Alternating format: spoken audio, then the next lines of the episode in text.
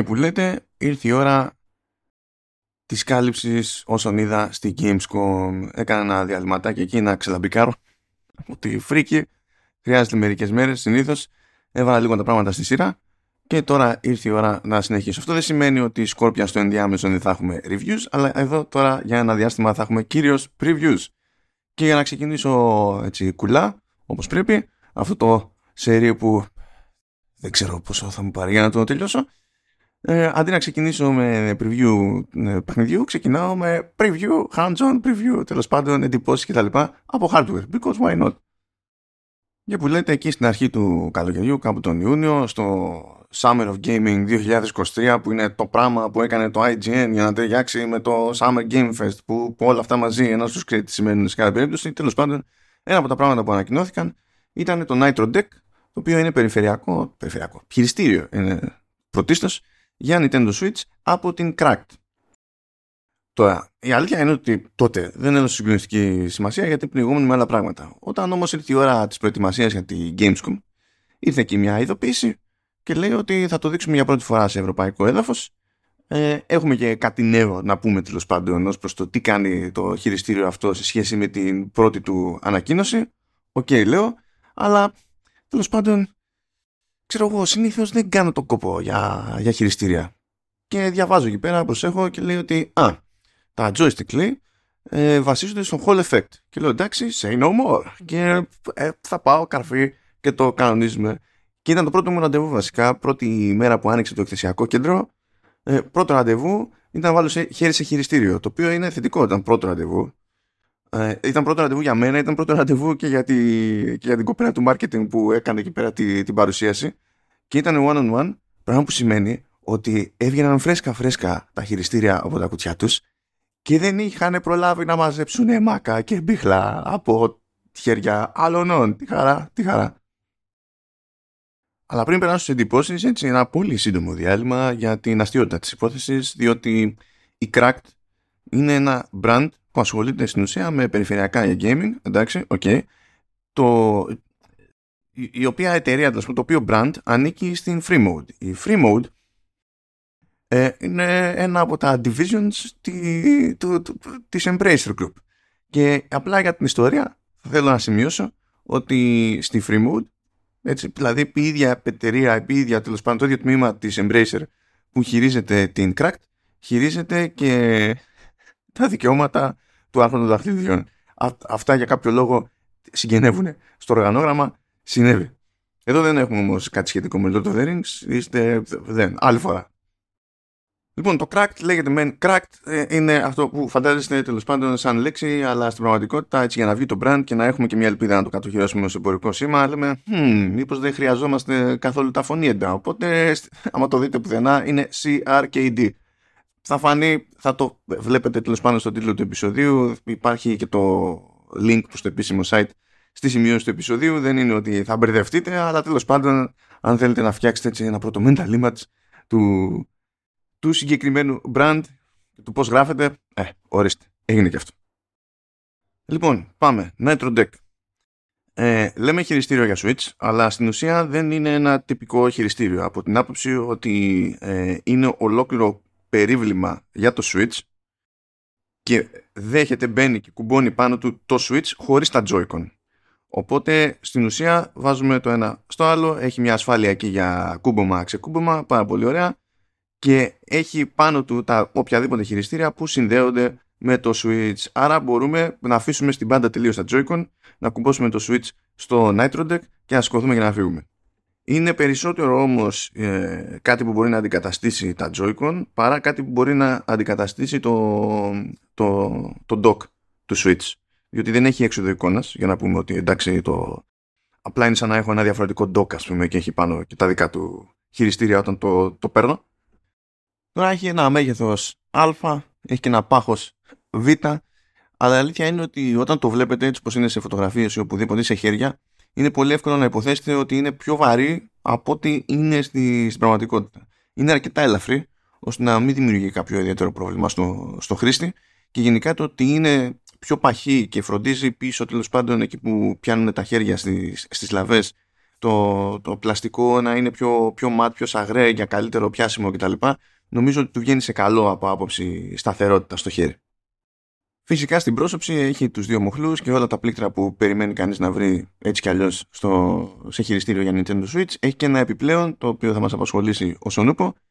Η αλήθεια είναι ότι προσωπικά δεν πετάω τη σκουφιά μου για το ότι τα face buttons είναι για αριστερά. Δεν είμαι φαν του concept, αλλά ο κόσμος δεν λειτουργεί με βάση το τι πετρίεσαι εγώ με πράγματα που γυαλίζουν, οπότε τέλος πάντων it is what it is και το ζυγίζετε όπως θέλετε εσείς. Το σημαντικό στην υπόθεση είναι ότι έχουμε να κάνουμε μοχλούς που βασίζονται στο λεγόμενο Hall effect. Αυτό τώρα για τα γρήγορα είναι κάτι που ε, δεν το χρησιμοποιούν οι κατασκευαστές κονσολών, που είναι κάτι που με εκνευρίζει απίστευτα και είναι και ο λόγος που καθόμαστε και χτυπιόμαστε με stick drift σε όλους. Μπορεί να βγει και η ρετσινιά πρώτα στα Joy-Con, αλλά και το DualSense δεν πάει πίσω, ούτε το DualShock πήγαινε πίσω και το Xbox Controller σε διάφορες γενιές δεν πάει πίσω. Το μόνο, δηλαδή, stick drift έχω πάθει σε Joy-Con, έχω προλάβει και έχω πάθει. DualSense ε, μου έβγαλε stick drift ε, όταν τέλος πάντων, λίγες μέρες πριν σηκωθώ και φύγω για να πάω στη, στη Gamescom. Τα χειριστήρια του Xbox δεν προλαβαίνουν να μου βγάλουν stick drift, γιατί για κάποιο λόγο αποφασίζουν ότι τους ενδιαφέρουν άλλες ζημιές να προκύψουν πιο γρήγορα, όπως το να καταρρεύσει κάποιο bumper button ή κάποια σκανδάλι. Δεν είναι, είναι σε δουλειά να βρισκόμαστε. Τώρα μπορεί να ακούει κάποιος stick drift και να λέει τι είναι αυτό φιλαράκι, να μου θυμίζει τίποτα κτλ. Πάρα πολύ ωραία, απλή είναι η εξήγηση. Κάποια στιγμή ο μηχανισμός του μοχλού θύρεται από, τη, από την πολλή χρήση, τρίβεται και στην ουσία δεν επαναφέρεται όταν τον αφήνουμε εκεί που πρέπει, στη, σε νεκρά, ας το πούμε έτσι, σε ουδέτερη θέση. Και το σύστημα νομίζει ότι πατάμε ελαφρά προς κάποια κατεύθυνση. Οπότε μπορεί να παρατήσει το χειριστήριο και να έχετε ένα χαρακτήρα στην οθόνη και να πηγαίνει, ξέρω εγώ, μόνος του αργά, ήρεμα, προς τα αριστερά. Γιατί, επειδή... επειδή έχει αποφασίσει τέλος πάντων ο μοχλός ότι θα μας αφήσει χρόνος. Αυτά τα παθαίνουμε επειδή βασιζόμαστε ακόμα, τουλάχιστον στα στάνταρ τα χειριστήρια, σε, σε μηχανισμούς που αναγκαστικά ε, ε, φέρνουν τριβή μεταξύ μηχανικών μερών. Το Hall effect δεν λειτουργεί έτσι, βασίζεται σε μαγνήτες, οπότε στην πραγματικότητα, καθώς πηγαίνουμε πέρα δόθε το, τον μοχλό, στο κάτω μέρος δεν γίνεται κανονική επαφή. Οπότε, όσο και να χτυπιόμαστε, ναι, μεν μπορούμε να ξεκάνουμε το μοχλό τον ίδιο, το πάνω μέρος του πλαστικό, αλλά τουλάχιστον δεν καταστρέφουμε το μηχανισμό που είναι από κάτω. Και σε κάθε περίπτωση, οι μαγνήτες είναι μαγνήτες, θα γυρίσουν το μοχλό στην ουδέτερη θέση. Το χειρότερο που θα πάθουμε θα είναι ότι, ξέρω εγώ, θα έχουμε παιδέψει τα πλαστικά. Αυτό μέχρι εκεί. Για την τιμή των όπλων, θέλω να αναφέρω ότι τελευταία φορά που κάποιος κατασκευαστής κονσόλας μπήκε στη διαδικασία να χρησιμοποιήσει τέτοιου είδους μοχλούς, που τότε ήταν και νεωτερισμός, ενώ τώρα τέλος πάντων υποτίθεται ότι έχει και κάποια χρόνια στην πλάτη το... την προσέγγιση αυτή, ήταν η SEGA με το χειριστήριο του Dreamcast. Από τότε έχουμε να δούμε κατασκευαστή να πει «Μμμ, πώς να το βάλω αυτό για να αντέχουν περισσότερο τα χειριστήριά μου». Μμ. Αυτό από μόνο του λοιπόν μπορεί να σας βάλει σε σκέψεις για να μπείτε στη διαδικασία να πείτε «Ναι, οκ, okay, με ενδιαφέρει. Εντάξει, το έχουμε, πάμε». Επίσης, ε, πάντως, για... πάλι λίγο έτσι, στους μόχλους να μείνω, ε, μπορούν να αλλάξουν τα καπάκια. Είτε επειδή τέλος πάντων έπαιξε φθορά από τη χρήση, είτε επειδή χρειαζόμαστε καπάκι που να έχει κάποιο άλλο, τέλος πάντων, κάποια άλλη επιφάνεια, κάποιο άλλο, ας το πούμε, σχέδιο και μας βολεύει περισσότερο σε κράτημα κτλ. Ιδιαιτερότητες άλλες που έχουμε εδώ πέρα. Ε, θα πω ένα έτσι πιο ντεμή. Υπάρχει ένα kickstand, υπάρχει στηριγματάκι, το οποίο είναι σχετικά λεπτό, δηλαδή θυμίζει περισσότερο το kickstand του, των πρώτων εκδόσεων του Switch, παρά του, του βελτιωμένου τέλος πάντων που είναι πιο πλατή και πιο σταθερό κτλ. Βέβαια, βέβαια, ας πούμε ότι χωρίζεται η διαφορά στη μέση ως προς την αποτελεσματικότητα και τη σιγουριά της προσέγγισης, διότι σε αντίθεση με το πρώτο Switch, αυτό είναι λίγο πιο σταθερό, πιο μακρύ ε, και είναι στο κέντρο. Ενώ ε, δεν ήταν στο κέντρο, ήταν, ήταν, ήταν στην πάντα στο, το kickstand στο πρωτότυπο Switch και τέλος πάντων έπιθε λιγότερο, ας το θέσουμε έτσι. Επιπλέον υπάρχουν back buttons. Υπάρχουν στο πίσω μέρος, εκεί πέρα που κάθονται φυσιολογικά μέσος και παράμεσος, έτσι όπως πιάνουμε τυπικά τέλος πάντων ένα, ένα χειριστήριο και συγκεκριμένα αυτό. Έχει κάποια back buttons τα οποία ε, μπορούν να μην κάνουν τίποτα. Αν θέλουμε, τα έχουμε εκεί για διακόσμηση. Ή μπορούμε να τα προγραμματίσουμε να κάνουν στα. Τι σημαίνει αυτό? Μπορούμε να πούμε ότι κοίταξε να δεις, εγώ θέλω αυτό το back button να λειτουργεί σαν το τάδε button. Οπότε τέλος πάντων μπορώ και από εδώ, μπορώ και με, το, με τα face buttons, μπορώ και με τα, με τα πίσω. Πάρα πολύ ωραία. Οκ. Okay. Μπορούμε να το ρυθμίσουμε το καθένα ώστε να είναι συνδυασμός πλήκτρων. Οπότε μπορούμε να κάνουμε, ξέρω εγώ, κάποιο κόμπο ή οτιδήποτε ανάλογα τώρα με το παιχνίδι. Όταν το προγραμματίζουμε αυτό, επειδή ο προγραμματισμός γίνεται χειροκίνητα, υπάρχει ένα πλήκτρο, αυτό είναι το έξτρα πλήκτρο που έχει στην πρόσωψη το, το, το Nitro Deck, που στην ουσία μας ενεργοποιεί το, το mode που είναι για τη ρύθμιση τέλος πάντων αυτών των λειτουργιών. Ε, μπορούμε να πατήσουμε διαδοχικά πλήκτρα και ο ρυθμός με τον οποίο τα πατάμε αποθηκεύεται. Δεν είναι μόνο η αλληλουχία των πλήκτρων και τέλος πάντων η ταυτότητα των πλήκτρων, είναι και οι χρονικές αποστάσεις μεταξύ των διαφορετικών πατημάτων. Οπότε όταν το προγραμματίσουμε αυτό και πούμε «ΟΚ, okay, εντάξει, τώρα πατάω πίσω το, το, το back button για να εκτελέσει αυτή την εντολή», εκτελεί τα πατήματα αυτά με το χρονισμό που τα έχουμε εμείς ρυθμίσει. Οπότε εκεί έχει το, έχουμε το περιθώριο να παίξουμε λίγο ανάλογα με το παιχνίδι και το τι βολεύει, διότι μπορεί κάπου τα χρονικά διαστήματα να βολεύουν, κάπου αλλού τα χρονικά διαστήματα να μην βολεύουν κτλ. Ε, βέβαια, βέβαια, για μένα, έτσι όπως το είδα τώρα στην πρώτη φάση που του βαλαχαίρι, ε, ήταν πιο σημαντικό το ότι μπορώ να τα ρυθμίσω να μην κάνουν τίποτα.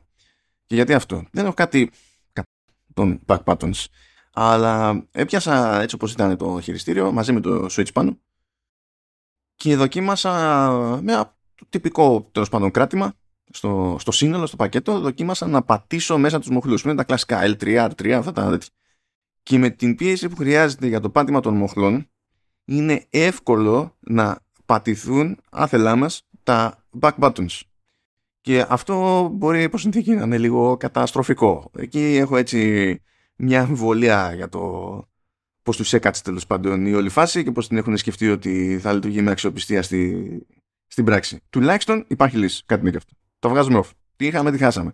Ε, ε, αν υποθέσουμε ότι μια ζωή είστε με τα στάνταρ χειριστήρια τέλος πάντων, δηλαδή Joy-Con ή ξέρω εγώ, Pro Controller κτλ., έτσι κι αλλιώς δεν είχατε back buttons, οπότε δεν θα νιώσετε ότι χάσατε κάτι το, στο οποίο έχετε συνηθίσει τέλος πάντων. Κάτι είναι και αυτό. Υπάρχουν όμως άλλες πιο χρήσιμες σαπίνιες στο Nitro Deck. Υπάρχουν δύο υποδοχές για θείες γιου ες μπι-C. Η μία στην ουσία είναι για. για pass-through ρεύματος. Πράγμα που σημαίνει το εξής, ότι μπορούμε να βάλουμε το switch μέσα στο Nitro Deck και να πετάξουμε καλώδιο γιου ες μπι-C στο Nitro Deck και να φορτίζουμε το switch. Ψηλό έπρεπε. Οπότε το έχουμε εκεί, εντάξει. Υπάρχει όμως και άλλη θύρα γιου ες μπι-C ε, η οποία μπορεί να φύγει για να συνδεθεί είτε σε switch είτε σε πι σι, Mac κτλ. Για να χρησιμοποιήσουμε το χειριστήριο ξεχωριστά. Καλά, σε πι σι, Mac, πώς θα το... αφού δεν... είναι, η μόνη, είναι η μόνη επιλογή. Αλλά στην ουσία μπορούμε να χρησιμοποιήσουμε το χειριστήριο, το κέλυφος που είναι χειριστήριο, χωρίς καν να έχουμε το switch μέσα. Και μπορούμε να τα συνδέουμε έτσι κι αλλιώς με, το... με καλώδιο γιου ες μπι-C. Η, η σύνδεση γιου ες μπι-C είναι έτσι κι αλλιώς το στάνταρ στην περίπτωση του Nitro Deck, ακόμη και όταν θηλυκώνουμε το, το switch στη... σε σχετική υποδοχή και το κλειδώνουμε. Διότι, άμα το δείτε, στην ουσία το κάτω μέρος, εκεί που μπαίνει το switch, έχει μία θύρα γιου ες μπι-C και εκεί πέρα πηγαίνει και κουμπώνει. Εκεί που από κανονικά γίνεται και η φόρτιση του συστήματος, έτσι. Ε, ε, και που εκεί πέρα πηγαίνει και κάθεται και το, και το dock όταν πηγαίνουμε και βάζουμε το, το switch. Αλλά όλη η πληροφορία από τα χειριστήρια περνάει από γιου ες μπι-C. Αυτό είναι σημαντικό εξ αρχής ε, από την άποψη ότι όταν χρησιμοποιούμε τα Joy-Con, τα Joy-Con ναι μεν συνδέονται τέλος πάντων στο πλάι ε, του, του switch απευθείας και βλέπουμε ότι έχουν επαφές, αλλά οι επαφές αυτές είναι για δεδομένα, δεν είναι για ρεύμα. Οπότε ακόμη και όταν τα έχουμε πάνω στην κονσόλα, πάλι λειτουργούμε μέσω Bluetooth. Και αυτό σημαίνει ό,τι τέλος πάντων σημαίνει για latency. Πάντα όταν έχουμε ασύρματη σύνδεση, κάτι παραπάνω έχουμε σε latency. Αυτό είναι στανταράκι. Όταν όμως βάζουμε το switch μέσα στο, στο deck και χρησιμοποιούμε τα χειριστήρια του deck, στην πραγματικότητα η σύνδεση είναι ενσύρματη. Οπότε ο κόσμος να χαλάσει, έχουμε λιγότερο lag. Τώρα σχετικά με τις δύο αυτές θύρες. Ε, δεν είμαι super σίγουρος ως προς τον, τον προσανατολισμό των θυρών αυτών. Διότι όταν κρατάμε στα χέρια το Nitro Deck, το καλώδιο στην ουσία πρέπει να έρχεται από την κάτω μεριά και φανταστείτε το φυσάκι ότι κουμπώνει κοιτώντας προς τα πάνω. Ε, τώρα, εντάξει, έχω φροντίσει να τραβήξω κάποιες φωτογραφίες για να φαίνονται που, που είναι οι θύρες. Ε, οπότε θα κοιτάξω να τις ποστάρω κι αυτές και να τις έχω τέλος πάντων με παραπομπή στη σημειώση του επεισοδίου, ώστε να είναι πιο εύκολο να τις τσεκάρετε. Αλλά τέλος πάντων, έτσι, έτσι όπως φαντάζομαι ότι μπαίνουν και στέκονται τα καλώδια εκεί πέρα, ε, άμα κάνει ο χρήστης έτσι κάποιες απότομες κινήσεις ή αν δεν έχει αρκετό έτσι μπόσικο το καλώδιο που χρησιμοποιεί, που με καλώδια γιου ες μπι-C δεν είναι και ακριβώς η εξαίρεση το να μην είναι τεράστιο το, το καλώδιο, ε, θεωρώ ότι υπάρχει ένας θεωρητικός κίνδυνος να καταλήξει να στραβώνει το, το φυσάκι. Αυτό με ανησύχησε. Αυτό θα φανεί τώρα, θα φανεί στη, στην πράξη, αλλά έτσι εκ πρώτης δεν ζορίζομαι λίγο, να πω την αμαρτία μου. Αν ήταν στο πάνω μέρος του χειριστήριου ή στο κάτω μέρος του χειριστήριου, νομίζω θα ήταν ε, πιο safe. Έτσι εδώ φαίνεται λιγότερο μπελαλίδικο όταν θα συνδέσουμε το οτιδήποτε, αλλά ένα πιθανό τράβηγμα νομίζω ότι είναι πιο εύκολο να κάνει, να κάνει ζημιά. Τώρα από εκεί και πέρα η Kraktos brand θέλει να έτσι φτιάξει και μια ατμόσφαιρα για την όλη φάση με τα περιφερειακά της, και στην ουσία κάθεται και σπρώχνει και μια εφαρμογή που θα συνοδεύει τέλος πάντων γενικά τα, τα προϊόντα της, είναι για smartphones κτλ. Είχε πλάκα διότι ε, η κοπέλα με την οποία μιλούσα, με το που λέει έχουμε companion, companion app κτλ, αλλά ε, δεν έχει να κάνει, λέει, με blockchain, δεν έχει να κάνει με εν εφ τι, μην, μην ανησυχείς, όλα κόμπλε. Λέω, εντάξει, δεν είμαι για τέτοια εγώ πρωί, βασικά δεν είμαι ποτέ, ποτέ, αλλά anyway, το σώσαμε αυτό, λέμε. Αυτό που συμβαίνει είναι το εξής, είναι ότι υπάρχει εν εφ σι tag πάνω σε κάθε Nitro Deck, οπότε μπορούμε να χρησιμοποιήσουμε το τηλέφωνο και την εφαρμογή να σκανάρει το εν εφ σι και φτιάχνουμε, υποτίθεται, ένα λογαριασμό χρήστη στην εφαρμογή τους και συνδέω, συνδέεται ο λογαριασμός αυτός με τα όποια περιφερειακά σκανάρουμε με εν εφ σι και καλά μπαίνουν στο λογαριασμό μας. Με αυτή τη λειτουργία στην ουσία πιο πολύ ε, φτιάχνουμε έτσι ένα ψηφιακό, μια ψηφιακή εκδοχή της συλλογής μας από τα αντίστοιχα τέλος πάντων αξεσουάρ, αλλά έχουμε και το περιθώριο να βλέπουμε, ας πούμε, την σπανιότητα, διότι το Nitro Deck, τουλάχιστον μιας και μιλάμε για αυτό συγκεκριμένα τώρα, βγαίνει σε απλή έκδοση και θα βγαίνει και σε limited edition, και όντως υποτίθεται ότι θα είναι limited edition, θα βγαίνει ένα run δηλαδή με χι αριθμό κομματιών και μετά ευχαριστώ, γεια σας. Αυτό που γίνεται είναι το στάνταρ, αν πάτε να πάρετε δηλαδή το στάνταρ το, το, το μοντέλο, θα είναι μαύρο και έχει τιμολογηθεί στα εβδομήντα ευρώ. Αν πάτε για limited edition, βγαίνει σε διαφορετικά χρώματα, έρχεται με ένα σετάκι ακόμη ε, αλλαγή για να αλλάξετε τους μοχλούς τέλος πάντων, τα, τα πάνω, το πάνω μέρος, ε, και έχει και θήκη, το οποίο είναι καλό σαν φάση από την άποψη, καλά πωλείται και η θήκη ξεχωριστά και τα καπάκια πωλούνται ξεχωριστά, εννοείται. Αλλά βολεύει να σκεφτείτε με τη μία τη θήκη από την άποψη ότι επειδή το Nitro Deck έχει πιο χοντρό, έτσι, πιο παχύ προφίλ σε σχέση με το Switch όταν μπαίνει σε μια θήκη, ξέρω εγώ, που είναι φτιαχμένο ειδικά για την πάρτη του, αν έχετε κάποια θήκη, κάποια θήκη για το Switch, κατά πάσα πιθανότητα δεν θα τα πάει καλά έτσι με το πιο τροφαντό Nitro Deck πακέτο με το Switch. Τέλος πάντων, ε, δεν υπάρχει κάτι ε, υποχρεωτικό ή περιοριστικό στην περίπτωση του Companion App. Ε, υποτίθεται ότι ακόμα και αν θέλετε να κάνετε μετά μεταπώληση του, του χειριστηρίου, μπορείτε τέλος πάντων να μεταφέρετε το, από τη συλλογή σας το, την εγγραφή αυτή τέλος πάντων στο λογαριασμό του άλλου. Δεν είναι, δεν είναι κάποιο θέμα, είναι απλά nice to have. Τώρα σε κάποια φάση που είπε ότι τέλος πάντων όταν βγαίνει κάποια ανακοίνωση και φαίνεται εκεί, ή όταν ε, βλέπουμε κάποιο προϊόν, παίρνουμε ένα προϊόν, κάτι, έχουμε το περιθώριο να καταγράψουμε reaction και να το μοιραστούμε στα social.